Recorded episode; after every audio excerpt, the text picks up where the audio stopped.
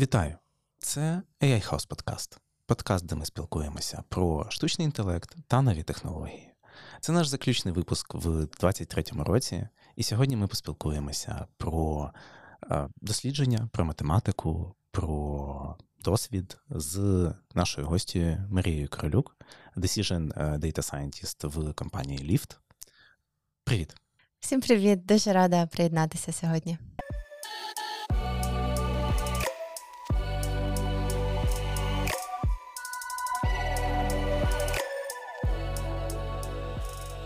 Розкажи, будь ласка, про свій бекграунд, тому що в тебе такий цікавий різноманітний досвід, і було б дуже цікаво почути про нього більше. Угу. Ну, в першу чергу, я завжди кажу, що я математик, і це, мабуть, те, що визначає мене. Я дуже науковець в своєму підході. Наразі я працюю е, в Data Science в компанії Lyft, яка rideshare, і до того я працювала в компанії Stripe, і також трошки попрацювала в консалтингу. І ще я маю магістратуру з е, комплексних методів у математиці. І магістратура з університету Варвіка в UK. Е, Так, так. Хоча бакалавра я закінчувала в Києві, механіко-математичний факультет Шевченка всім максимально рекомендую.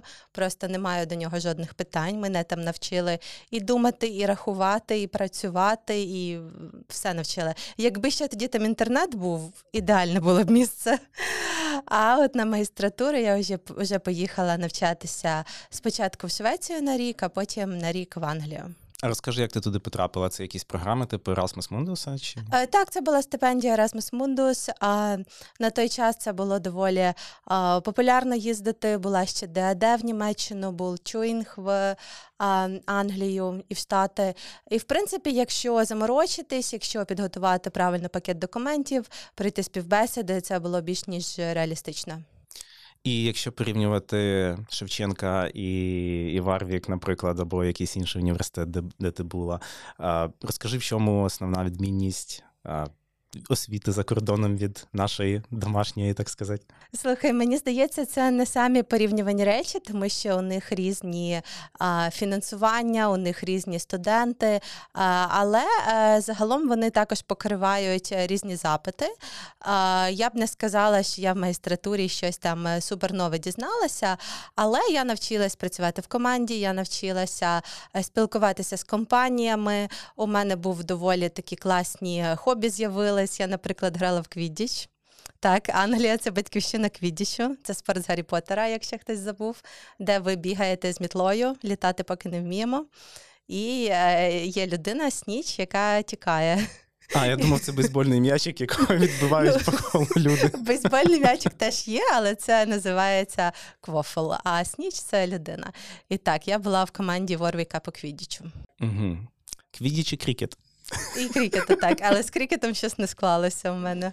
А, Це дуже цікаво. Ну слухай, мені здається, що це досить такі суттєві відмінності. Наприклад, е, працювати в команді в магістратурі у нас явно це досить складно, і е, ну, я стараюся своїх студентів е, якось групувати по по командах, але це не загально прийнята практика. Так, на жаль, у нас були прям обов'язкові групові проекти. Я пам'ятаю свій перший груповий проект. Предмет називався. Humanoid Robotics, називаємо його робототехніка, і нам треба було збудувати робота, який робить що завгодно, але головне робити це в команді.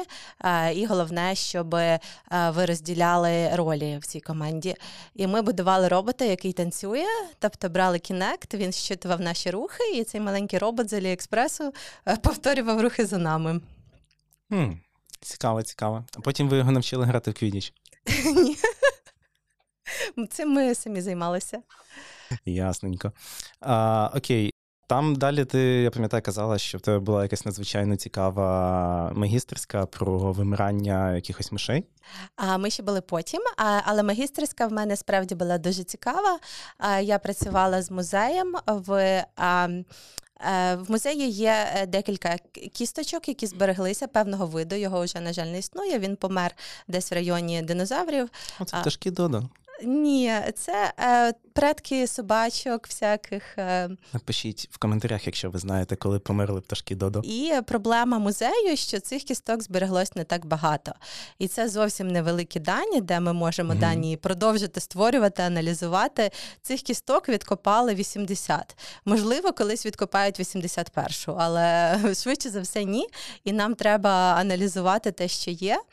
От, І ці предки, виходить, собак, всяких койотів, е, лисиць теж вони е, мали певні закони, як вони росли, як вид. Вони наприклад, зокрема, як і більшість видів ставали більшими, вони мали причину ставати більшими, але ми хочемо це змоделювати, маючи лише 80 цих вимірів. Тому це практично гаусовий процес, але коли в тебе немає достатньо даних, щоб зробити його справді таким чітким і справді а, високоякісним. От і тому та я дуже е, завжди люблю цю історію. Що свою магістерську роботу я писала в колаборації з музеєм. Що у мене була невеличка практика на е, фермі по вирощуванню молюсків, але це була більше як частина е, предмету, не магістерська робота. Угу. Так. Прикольно.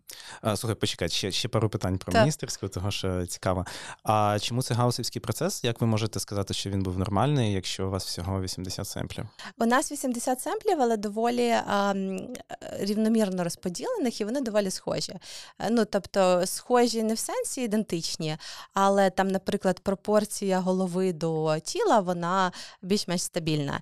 І плюс у нас є команда біологів, яка нам каже, ми там щось е, подумали і вирішили, що гаусський процес це доволі хороше наближення з якихось своїх mm-hmm. біологічних міркувань про те, як вони знають, працюють інші види. Окей, ферма з молюсками. Е, Слухай, нічого цікавого з фермою з молюскою, там просто росли молюски, і ми їх міряли. Лінійкою буквально. І який в цьому сенс? Е, слухай, ну це філософське питання. Ну, наприклад, Ні, ну з точки зору предмету. З точки зору предмету теж щось моделювала. Ну, знаєш, в, в освіті дуже багато чого здається е, непотрібним і таким, типу, фан сторі, потім розказати на вечірці. От, наприклад, е, в Шевченка на механіко-математичному факультеті ми робили лінійну регресію на логарифмічному папері. Так, mm. брали логарифмічний папір, малювали на ньому е, точки і брали лінійку. І виходить, твоє завдання провести лінію так, щоб вона мінімізувала всі відстані до всіх точок. Слухай, ну це прям сильно. Я справді це робила на четвертому курсі. Це був 2011 рік, тобто вже були комп'ютери, в мене вже був ноутбук. І тому питання, який в цьому сенс, ем, теж можна підняти. Ні, ну просто розумієш, е, це дуже прикольно. Якісь прикладні такі штуки, типу вимірювання молюсків, це прям прям вау. Я знаєш, уявляю, от е, раніше я не знаю, як зараз що сталося з цією фермою, але в ну, до вторгнення було дуже класна штука. Десь е, біля Одеси була ферма, яка називалась е, Скіфські мідії, чи якось так. От. І там людина, яка просто почала вирощувати цих чорноморських молюсків, там продавати їх там і, і так далі. І це було настільки прикольно. Ну, тобто, що можна туди приїхати, подивитися, як вони ростуть там в цих в таких умовах для них напівдиких створених. Тому, е, та, навіть якщо це немає там якихось таких прям супер. Супер якихось е, результатів, прям негайно. Це все одно дуже класна практика. А в мене, до речі, магістратура називалася Complexity, як ем, англійською мовою складно. Але англійською є два слова, які означають складно: це от комплекс і complicated. І ми о, говоримо про різні речі. От, наприклад, стосунки це комплекс. Е, там умовний автомобіль це вже complicated, тому що він просто складається з деталей. А все те, де крім деталей є ще якісь зв'язки між деталями, це у них вже вважається як комплекс. Наприклад, прогноз погоди це щось е, комплекс, там, чи а, якісь е, біологічні системи, вони всі доволі комплекс.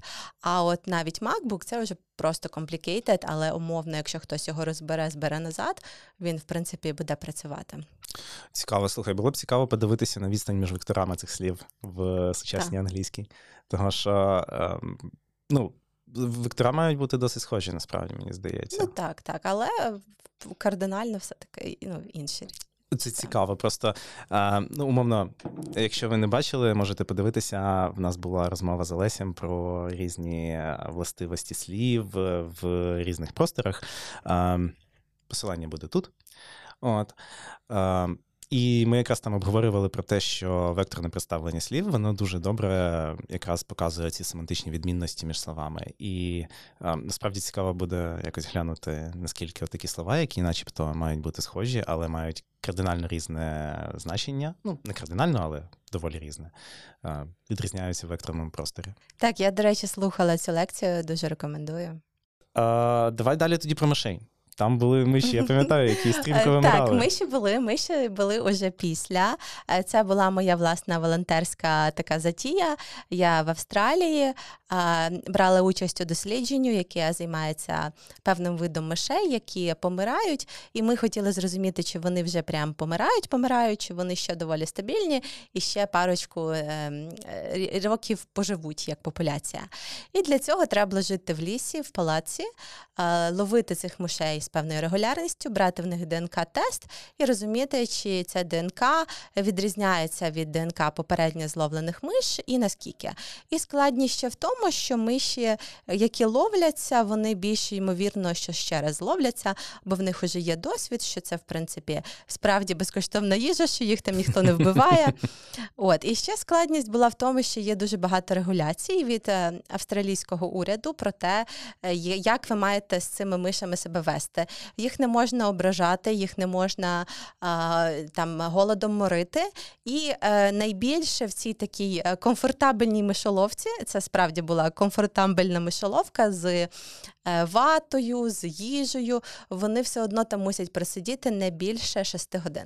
Це значить, що всі наші 50 мишоловок треба обходити кожні 6 годин і а, випустити всіх мишаток, які які зловились. А ловляться вони не часто. Тому фактично днів п'ять я просто жила в лісі, ходила між цими мишоловками, ти їх раз прийшов уже пора ще раз, а, і от брала цей е, цей ДНК-аналіз, його беруть з вушка. Е, декілька е, волосочків і, в принципі, відсилала в лабораторію. Тобто я навіть не аналізувала результати. Прикольно, слухай, і що вони вимирають? Чи чи Виявилося, добре? що вони мають ще декілька років в запасі, але якщо ми, е, як людство, не змінимо е, наш підхід до життя, то е, ця кількість років не є безкінечною і є доволі низькою, порядка 10-15 років. Але якщо чесно, мені здається, що на горизонті в 10-15 років у нас стільки є проблем в світі, що, на жаль, мишатка не головна з них. Та, та, знаєш, зараз прогнозувати там що-небудь там на рік вперед, це вже таке питання дуже велике. Та я не впевнена в виживанні нас як виду е, на горизонті 10-15 років. Ну, але знаєш, не виживемо, то так і буде, що зробиш. Так, але ніхто на нас досвіди не проводить, і ДНК в нас не бере і не пробує зрозуміти, наскільки воно. Ні, ну ДНК збирають. Загалом у нас тут була розмова з Микітою про декодування біному, тому можете подивитися, якщо вас е, це цікавить ця тема. Слухай, так а а яким чином люди в Австралії впливають на взагалі цей е, ареал життя цих мишей? Таким чином, так прям кардинально? Ну, не конкретно люди в Австралії, а як і всі ми, а global warming, а там там десь е, чогось не вистачило, мікропластик в воду попав. Ну, тобто, це не проблема людей mm. в Австралії, просто конкретно ці миші саме австралійські. Ясно.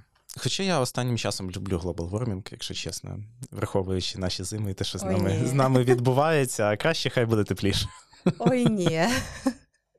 Воно просто, знаєш, десь тепліше, десь холодніше. Global warming дуже така неправильна назва. Краще було б назвати Global Climate Instability, і це було б репрезентативніше. Угу.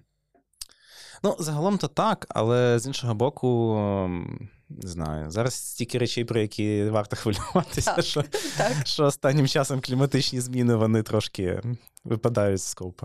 Так, на жаль.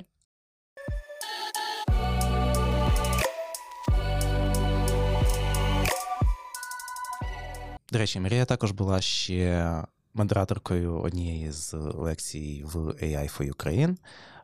Це серія воркшопів та лекцій, де топові експерти з різних великих компаній, типу Microsoft OpenAI, різних університетів, таких як Оксфорд, діляться своїм досвідом і розказують цікаві речі.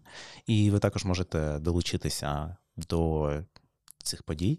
Зараз якраз відбувається другий сезон AI for Ukraine, і за донат від 10 доларів на реактивну пошту ви зможете отримати доступ до цих лекцій і послухати їх.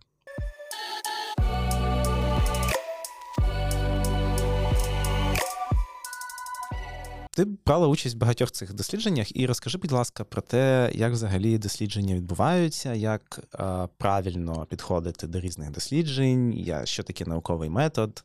Угу. Ну, загалом найкраща практика вважається, щоб ви підходили до цього максимально неупередженого, е, формулювали гіпотезу і потім якимось чином цю гіпотезу тестували. І це працює як і в історії з тим, чи вимирають наші миші, так і в історії з тим, чи не знаю, допомагає мені холодний душ зранку прокинутися чи ні. Перший крок це отак максимально відрефлексувати про те, що ми знаємо зараз, е, і якось максимально це все сформулювати в твердження, яке ми справді перевіряємо. І це не завжди буває настільки просто, бо е, світ наш е, не не чорно-біла штука, і ем, ну, не завжди можна якби ну, сформулювати ще плюс-мінус завжди можна, а от на етапі тестування вже починаються проблеми, і вже власне для цього ми вчимося в університетах по 6 років, а не починаємо проводити дослідження в садку. Ну, ти знаєш, мені насправді завжди е, цікаво, як формулювати правильну гіпотезу. Мені здається, що це прям ключовий момент, тому що якщо ти неправильно сформулюєш гіпотезу і ти будеш досліджувати щось не то, то і результати відповідно будуть е, такі собі. А, Тому можеш е, розказати якісь, може, лайфхаки, як е, коли ти підходиш до чогось, е, як правильно сформулювати взагалі гіпотезу, що потрібно тестувати? Угу. Ну, по-перше, це має бути щось, що загалом можна а, перевірити. Тобто воно в якомусь світі може бути правдою, може бути неправдою. А, Гіпотеза, що існує Бог, вона не сама краща, бо її важко в сучасному житті житті прям заперечити. Бо прийде ще хтось і скаже: Ой, а, а мій Бог він там оце, де там сидить на на якомусь на якійсь хмаринці, і ви до цієї хмаринки просто ще не дійшли. Тому це погана гіпотеза. Гіпотеза, чи от впаде цей стакан, якщо його зараз кину, це хороша гіпотеза, бо вона або правда, або неправда. А, от. А, Є ще деякі вимоги по. Ну, от я не згадаю зараз прям всі вимоги, але якщо коротко, це має бути щось, що в принципі може бути як і правдою, так і неправдою в різних конфігураціях, в різних всесвітах, скажімо це так. Так, але е, знову ж таки, розумієш, тут питання в тому, що. Якщо навіть сформулювати правильну гіпотезу, то далі е, питання в тему, як ми її досліджуємо. От ти привела приклад дуже класний з холодним душем зранку, і в принципі це може ти можеш збирати статистику, звичайно, так. про те, як на тебе впливає холодний душ зранку, але при цьому треба ж не забувати про вплив всього іншого. Тобто, умовно, якщо ти лягла там один раз о третій ночі спати, інший раз там о дев'ятій вечора, а третій раз е, так. це було після похмілля, наприклад, от, і четвертий раз е, взагалі спати не лягала. Так. То в результаті датасет виходить трошки такий незбалансований, м'яко кажучи. Е, Так, так. Це вже більше до те, як правильно тестувати. В ідеалі це справді мають бути е, дуже стабільні умови, е, і ще потрібно, щоб ну, ви тестували одночасно один фактор, і в, в ідеалі ви не знаєте, що ви тестуєте, тобто, щоб у вас не було потім а, баясу щодо того, що от, а мені хтось там сказав, е, що дуже зранку це круто, а я, значить, справді себе е, почуваю круто. От я позавчора була на лекції. Е, в Києві, де ми тестували вино. І у нас е, були дві пляшки вина. Одна коштувала умовно 3 тисячі гривень, інша 300 гривень. І нам їх розлили double blind, але в чому була проблема? Що хтось серед нас, в принципі, розумів, що таке дороге вино, і хтось з нас випив і сказав: О, я думаю, це дороге. Воно там має якусь терпкість, в нього там ну, стікають правильно ці ножки е, в бокалі. І навіть абсолютно підсвідомо я така: о, ця людина, мабуть, знає, про що говорить, мабуть, це справді було дороге вино. От, Тобто навіть на якомусь підсвідомому рівні я з досвідом в е, ну, в математиці на це ведуся. От. А потім, до речі, виявилося, що це було ще й дешеве вино. Такий bias, бачиш? У мене один друг сказав, каже, такий. Е, е, ну, Офіціант підходив до нас і пропонував різні вина. Він вибирав подешевше і казав: Я не хочу розбиратися в вині, тому що це почну розбиратися, почну купляти дороге вино. Наше вино мені треба. Ну, от кращою організацією оцього винного тестування було би, якби нам давали вина в різному порядку. Частині першим дороге, частині першим дешеве. І в ідеалі ще, щоб ми ну, не говорили з собою, але цей івент був не науковим, а фановим. Тому, на жаль, мої коментарі не прийняли до уваги. Ну, Це, до речі, цікаво. Це, це е, так само, як коли проводять соціологічні дослідження, як вони роблять вибірку, як е, збирають людей. От, е, Це теж окрема така штука, як збирати різні такі датасети. Слухай, я ніколи не проводила соціологічних досліджень, але я досить багато проводжу ем, експериментів на роботі. Е, в сенсі A-B-тестінг експериментів, mm-hmm. коли ми там пробуємо іншу цінову політику, або пробуємо е, щось змінити в додатку, щоб він там е, краще працював при низькій батареї. І навіть там уже починаються якісь мутки, і в тебе результати не ті, які ти очікував. і а, Навіть там це доволі буває неочевидно зробити. А, І знову таки, це досить проста система, де в тебе є таксі, є людина, є поїздка, вона їде або не їде. Хм, Цікаво. Слухай, а розкажи більше про ab тестінг тому що це така тема, якраз е, мені здається, що а, багато хто цим якби мав би займатися, але мало хто робить це правильно. Так, і дуже багато хто про це чув е, в формулюванні. От є а, чорна кнопка, є жовта кнопка, яка краще перформить. Але це не зовсім правильне формулювання, і якщо застосовувати тільки його, у нас з'являються великі проблеми. От, наприклад, недавно я йшла по вулиці, і я заходила в аптеку, а, і мені прямо на вході е, аптеки видали е, ваучер на знижку. І я така, о, прикольно, типу ваучер на знижку, але я все одно туди зайшла б. Я би все одно це все купила. А я впевнена, що маркетолог, який це дослідження проводив, е, написав, що 100% людей, які отримали наш ваучер, зайшли в нашу аптеку, і він ні слова не сказав про те, що вони стояли от прямо на вході. От мені здається, що це така типова історія в АйБ-тестах теж, де ми такі: о, ми забрали кнопочку відмінити. У нас тепер відміни впали. Так. так. Ну, звісно, я трошки натягую, але таке, на жаль, відбувається. А скажи ще таке: от е, якщо робити різні дослідження і отримувати результат, який не співпадає з очікуваним. Тобто, в нас всі гіпотези не підтвердилися, все прям зовсім не так, як ми очікували. Чому це теж добре? А, Дивися, у нас є, в принципі, скінченна кількість речей, які нам треба перевірити. І е, якщо ми отримуємо щось, що не підтвердилось, то кількість речей, де захована правда, е, потенційна кількість речей, де захована правда, зменшилась. І чисто методом від протилежного теж теореми доводяться. І чисто методом ніщо інше не може бути правдою, значить, це правда. Теж люди працювали, особливо в е, якихось е, більш таких е, математичних теоремах, де все дуже так чотенько, логічно. У умовній фізиці, мені здається, так не завжди спрацює, бо ти не можеш сказати, окей, я я перевірив всі інші можливі варіанти, вони не працюють, значить, має бути оцей. Тому що зазвичай буває, що ти просто про щось не подумав.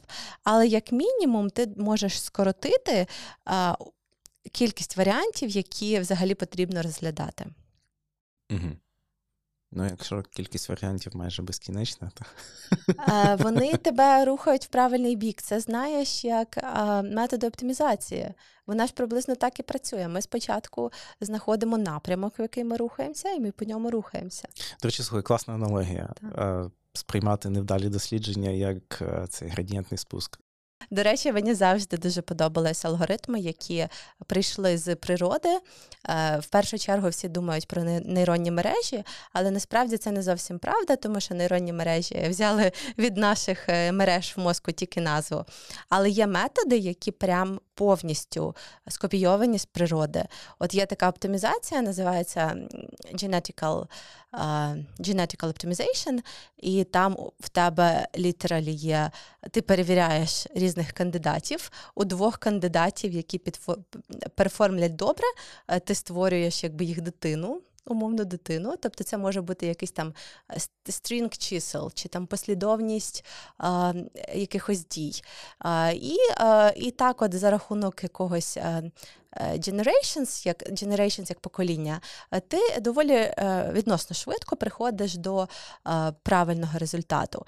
Ця штука вона ніколи не стала суперпопулярною, тому що її швидко замінили кращі методи, але в якийсь час вона досить класно перформила в мобільних іграх і взагалі в іграх. О, серйозно? Так, мені здається, що перший раз, коли Маріо прийшли, його проходили саме цим саме цим способом. Тобто, умовно, ти стартуєш з випадкових послідовностей клавіш, а в тих послідовностей, які перформлять хоч якось добре, е, береш частинку з різних і деколи ще міняєш випадковим чином, як, як мутація. Прикольно. Ну, загалом, е, це ж класичне розв'язання задачі комівояжера якраз так, генетичними так, алгоритмами. Так, того, що там ну, ця факторіальна складність. Так. І Тут якраз можна сказати таким оптимізованим перебором. Ну я до того, що це от просто copy-paste з природи. Є ще такі штуки, називаються. Вони теж були не суперпопулярними, але працювали е, там, де Ant Colony Optimization. Там схожа ідея, в тебе є такі, тобі теж треба знайти максимальний мінімальний шлях або щось таке. І там є віртуальні мурашки, які повзають випадковим чином і лишають феромони. І ті а, шляхи, по яких вони повзали найбільше, стають привабливішими для наступних мурашок. І ця штука дуже швидко конвертиться саме в пошуках мінімального шляху. Так, до речі, це ж є така штука Particle Life. Е, називається посилання буде теж внизу. Е, там якраз можна задавати такі, от якраз е, ну там крапочки різних різного кольору, і можна задавати різні якісь. Взаємодію між цими крапочками. Там, умовно, червоні притягуються до жовтих, жовті там від, відскакують від синіх. Там, І воно теж е, спочатку таке дуже хаотичне, а потім воно все, все сходиться. Так, мені здається, що раніше, коли комп'ютери були слабші, люди таким от розважалися. Пам'ятаю, були ще спроби використати те, як пташки в в, в рої летять. Вони дуже там теж е, правильно збираються, вони якось завжди знають, е, як це зробити, обтікаємо. І це теж е, були спроби використати в математиці. Ну тут все просто. Я тобі скажу, як людина, яка інколи їздить на велосипеді, коли ти їдеш за чимось великим, то тобі їхати простіше.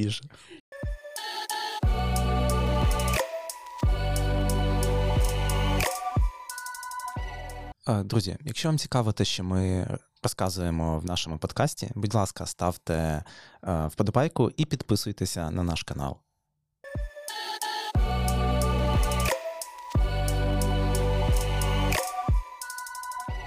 Розкажи, як тобі взагалі математика, така якась е, складна, ну, не не там е, шкільна математика, як вона допомагає в житті і чому це взагалі цікаво?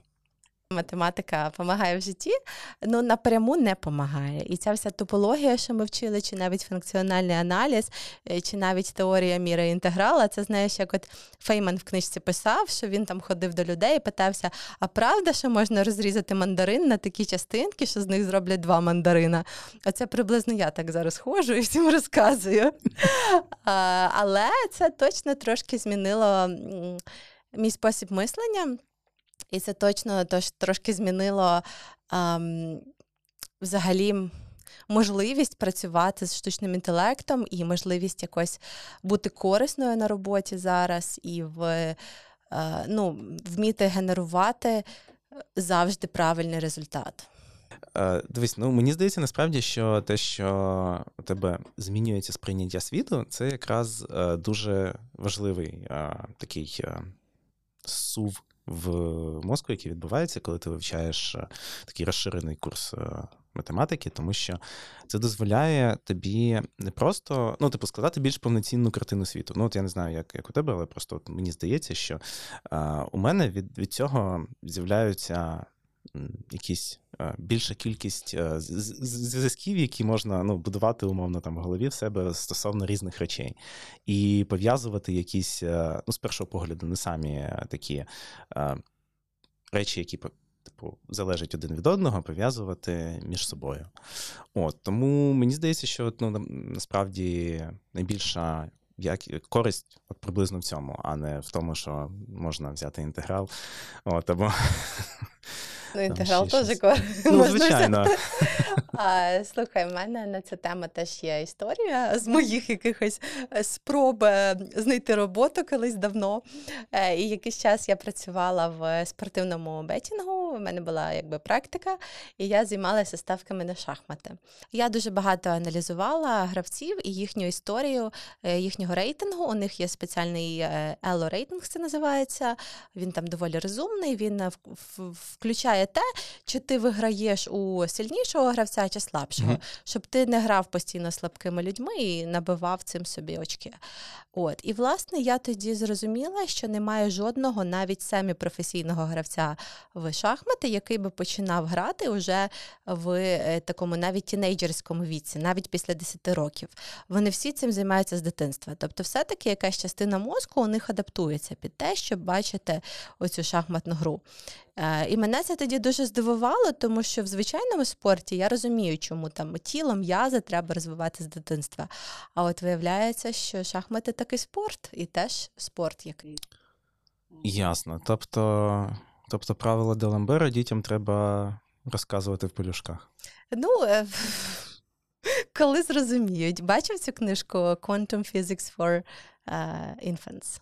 Е, не бачив, я бачив Neural Networks ага. таку, але ну, я підозрюю, що що є щось схоже. Що вже так. написали, так? Так, так, так. Це в якийсь момент був дуже трендова така штука, типу вони всі. Але, між іншим, от навіть якщо говорити про такі книжки, є такий чудовий автор Зі. От Він е, писав дуже багато про фізику, і в мене тато любить казати, що там є. ну Він е, він займається напівпровідниками, і там є там двохтомник цього зі по напівпровідниках, і він любить казати, що це книжка для домогосподарок про напівпровідники.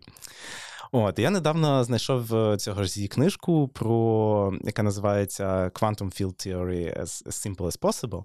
І я її з таким задоволенням прочитав. Це просто вау. Він так класно пише про складні речі. Ну, то вони якось там вкладаються в голові чуть-чуть такі там якісь е, моменти, які я вже там підзабув там або не знав. Вони такі, типу, ага, отут то так, от це дуже прикольно насправді. Тому рекомендую. Ой, дякую. Ну ти ж знаєш, я велика фанатка Феймана. Я його просто обожнювала в дитинстві. В мене висів його а, надрукований портрет з сердечками навколо в той час, як всі нормальні діти закохувалися в а, е, якихось рок зірок чи там не знаю. Бреда Піта, я от закохувалася в мертвого фізика, який ще й був доволі таким а, е, не самим інклюзивним в контексті жінок. А, Але він був мега-мега от curious, от таким, йому все було цікаво. Тобто... А, Слухай, а ти ще е, розказувала, я пам'ятаю недавно, що насправді наш мозок він трохи спотворює Е, сприйняття світу. Я сказала, він дуже спотворює. От, давай ще трошки про це поговоримо.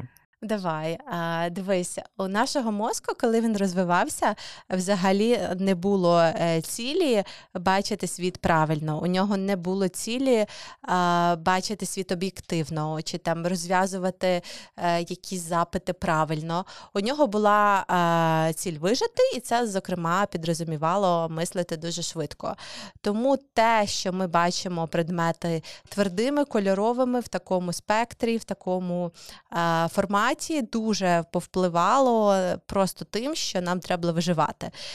Якщо б в нас е, були якісь більш райські умови, е, то ми, можливо, би бачили це все як хмаринки електронів, які якось між собою взаємодіють. І, от, наприклад, от нам зараз здається, так що от е, стакани, е, стіл, вони, в принципі, не ну, коли я їх от роз'єдную, що це взагалі якісь два незалежні об'єкти, насправді вони все ще між собою взаємодіють, бо що то електрон, електрони, які літають, що то електрони, які літають, і більше того, ці електрони доволі розріджені. Якщо б їх збільшити, це був би один електрон на. Е, футбольне поле. Більшість було би просто пустотою. А нам здається, що це типа скло, воно ж таке тверде, я можу його ну, чіпати. І от за рахунок цього, що. А, Е, люди е, розвивались так, щоб вижити, е, ми бачимо світ так, як зручно нам, і ще й кожен чуть-чуть по-різному. І це, власне, те, чому люди взагалі почали щось тестувати, тому що вони зрозуміли, що окей, я вважаю так, ти вважаєш так. І хто з нас правий? Я ще раз е, зроблю рекомендацію. Там е, у нас е, в випуску з Олесем я вже казав про цю книжку. Є суперкласна книжка від е, Гамова. Е, це фізик, який з Харкова, але потім він емігрував в Штати перед тим, як партія заборонила принцип невизначеності. От. І в нього є класна книжка, яка називається так. Пригоди містера Томпсона в квантовому світі.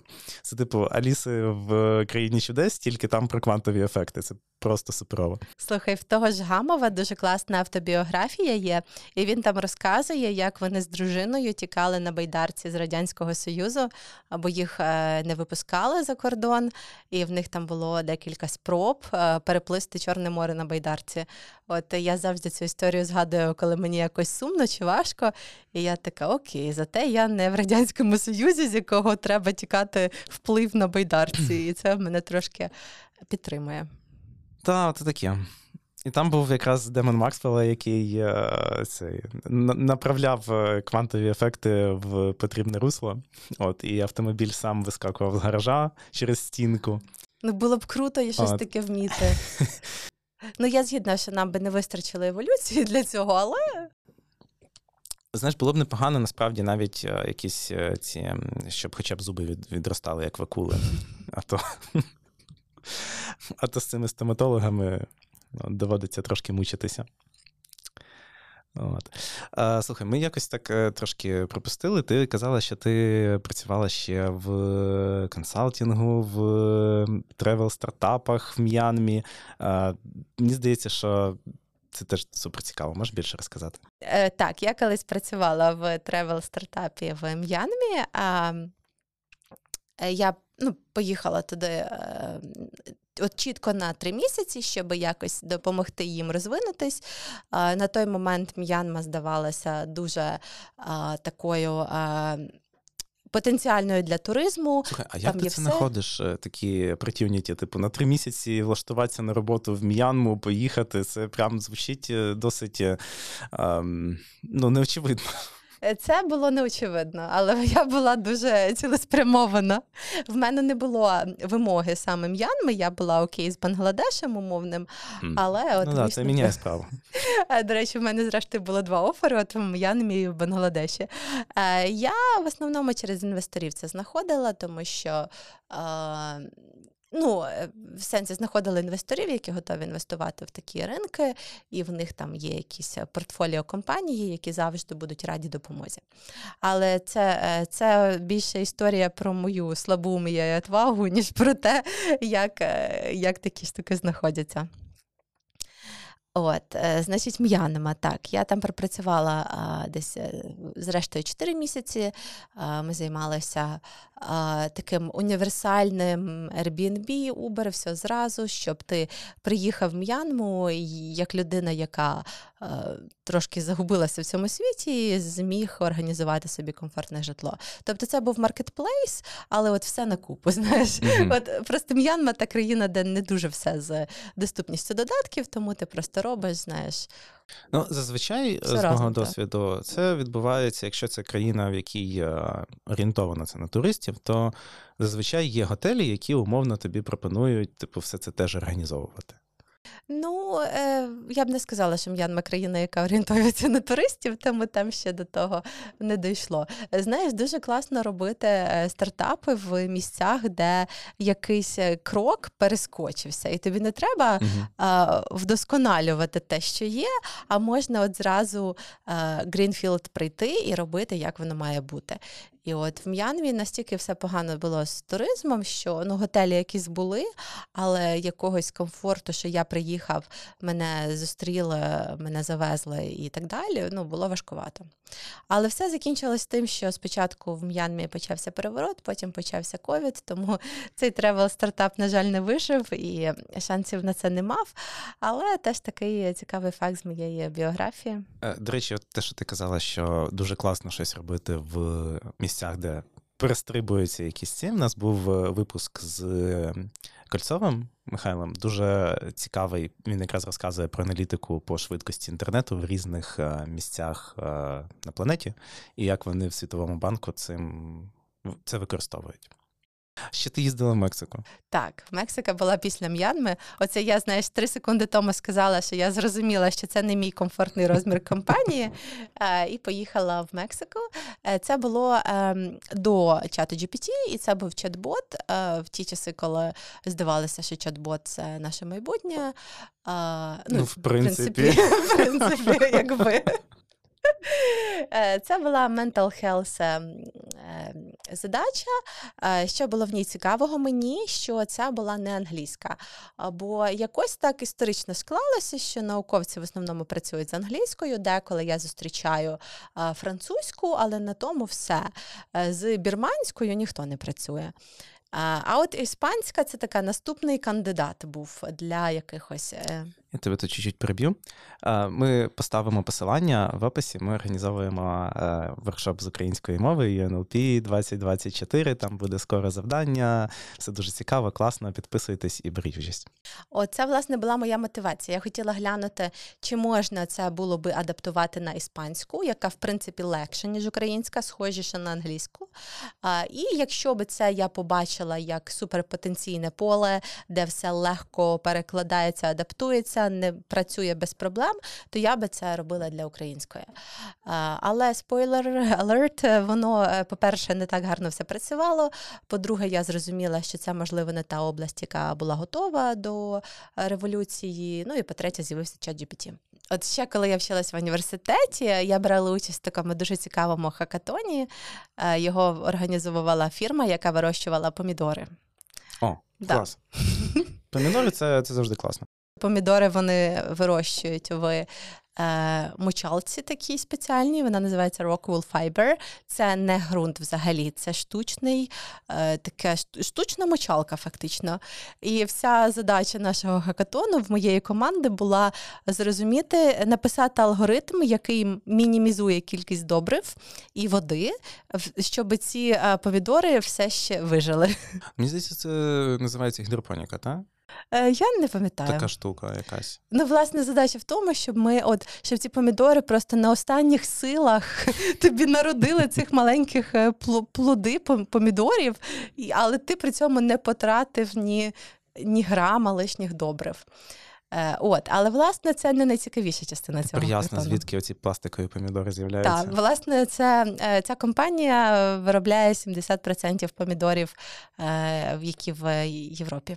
Тому так, вони справді пластикові, але в них є причини бути пластиковими. Ну так, але з іншого боку, ми колись були в Ісландії і купили там помідори, і були прям ну, супер задоволені, що хоч якісь знайшли. Але з Херсонськими не порівняв. О, це так. Так, бо в Херсоні ніхто не сидить і не думає, як би нам не лити лишньої води.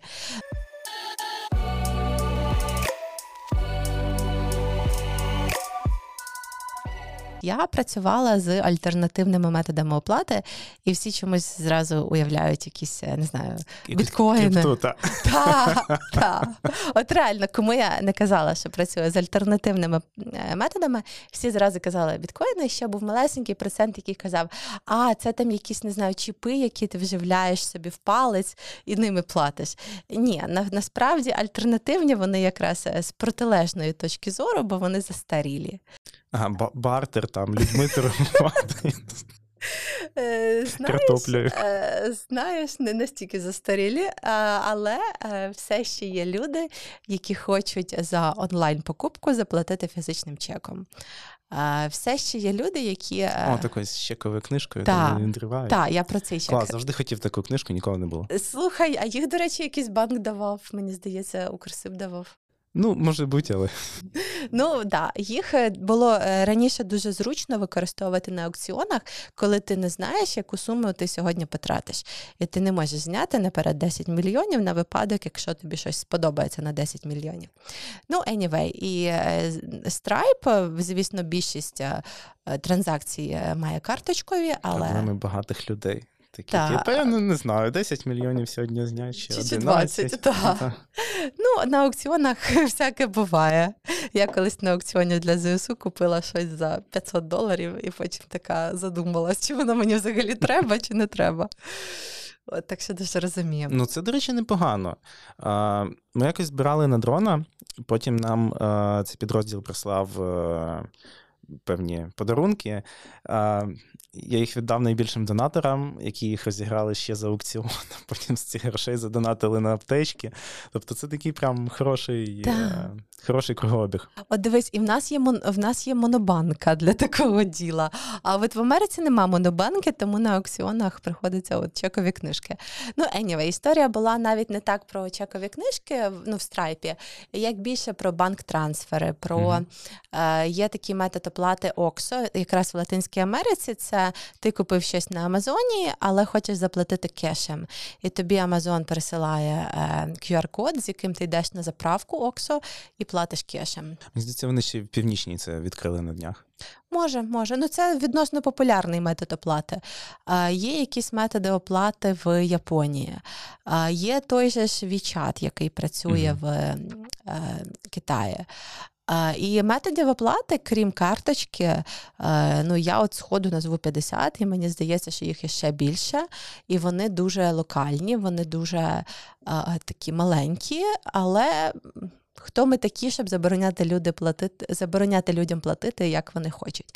І це, до речі, велика перевага страйпа, що тобі не треба розбиратися в цьому світі, а, світі оплат. Ти просто його підключив, і все, він працює. Тобі взагалі не цікаво, е, звідки прийшла людина, чи в неї ця оплата зафейлилась, чи не зафейлилася, і що там взагалі в неї відбувається. І Мгм. це, це т- одна свіч, за рахунок якої за рахунок яких вони виїхали.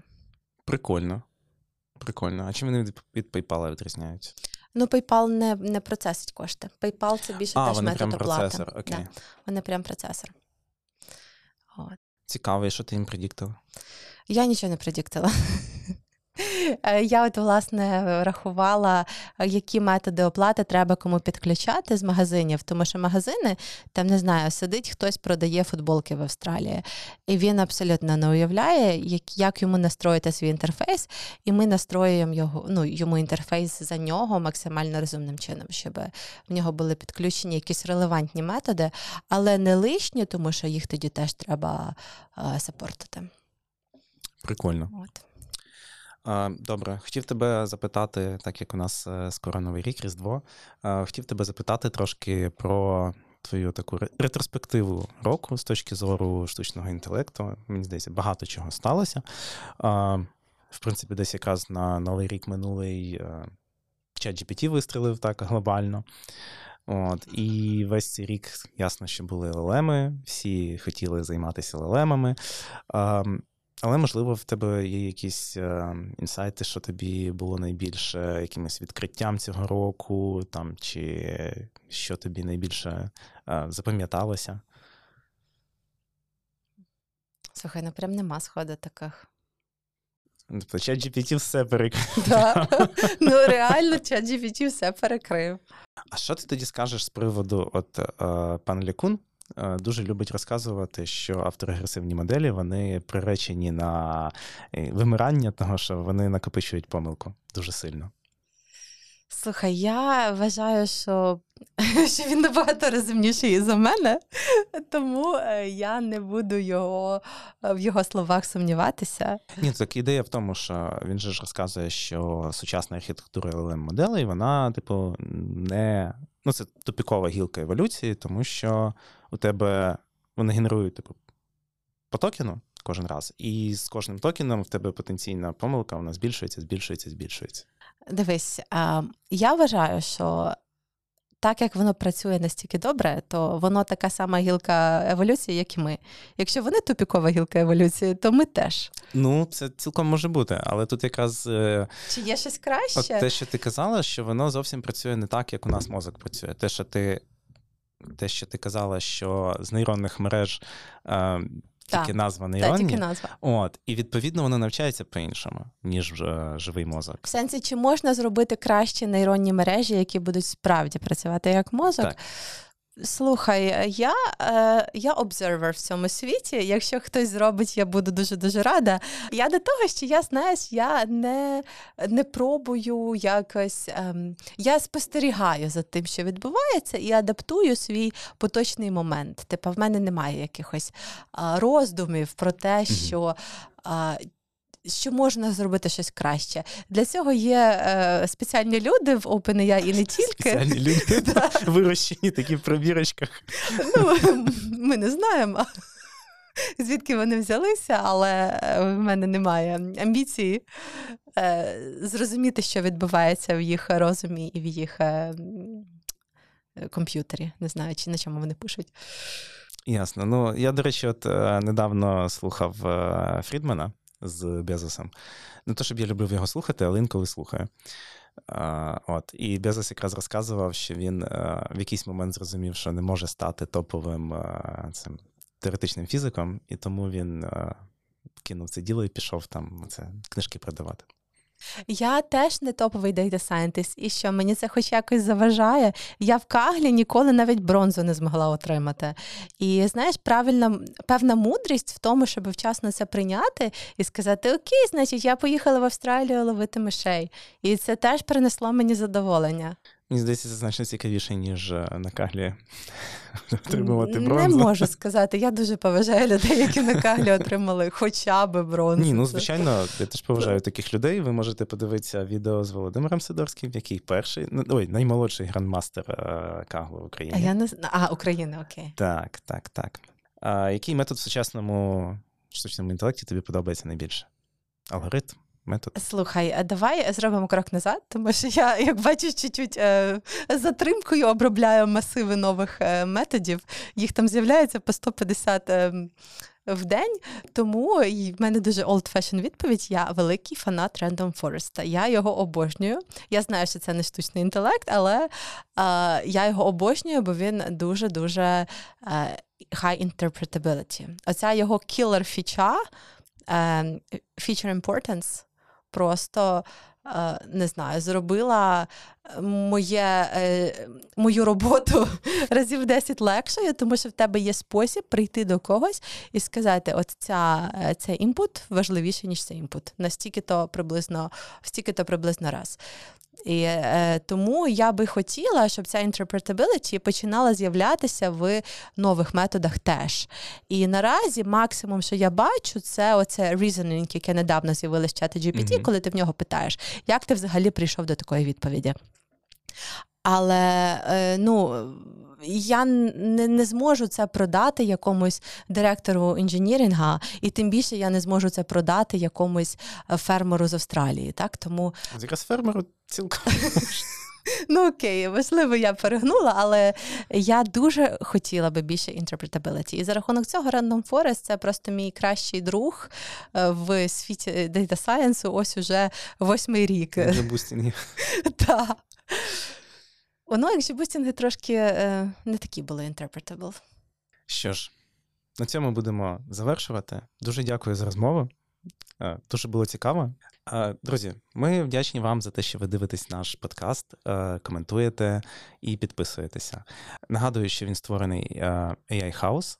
Це некомерційна організація, яка розбудовує найбільше і найпотужніше AI ком'юніті в Україні. Підписуйтесь на нашу сторінку, ставте вподобайки, бийте в дзвоник, тому що рік підходить до кінця, і ми дуже вдячні за те, що ви були з нами весь цей рік. І в 2024 році ми будемо продовжувати знайомити вас з експертами з індустрії, не тільки локальними, такий невеличкий спойлер, і розказувати про новини, технології і всього іншого. До зустрічі в 2024 році.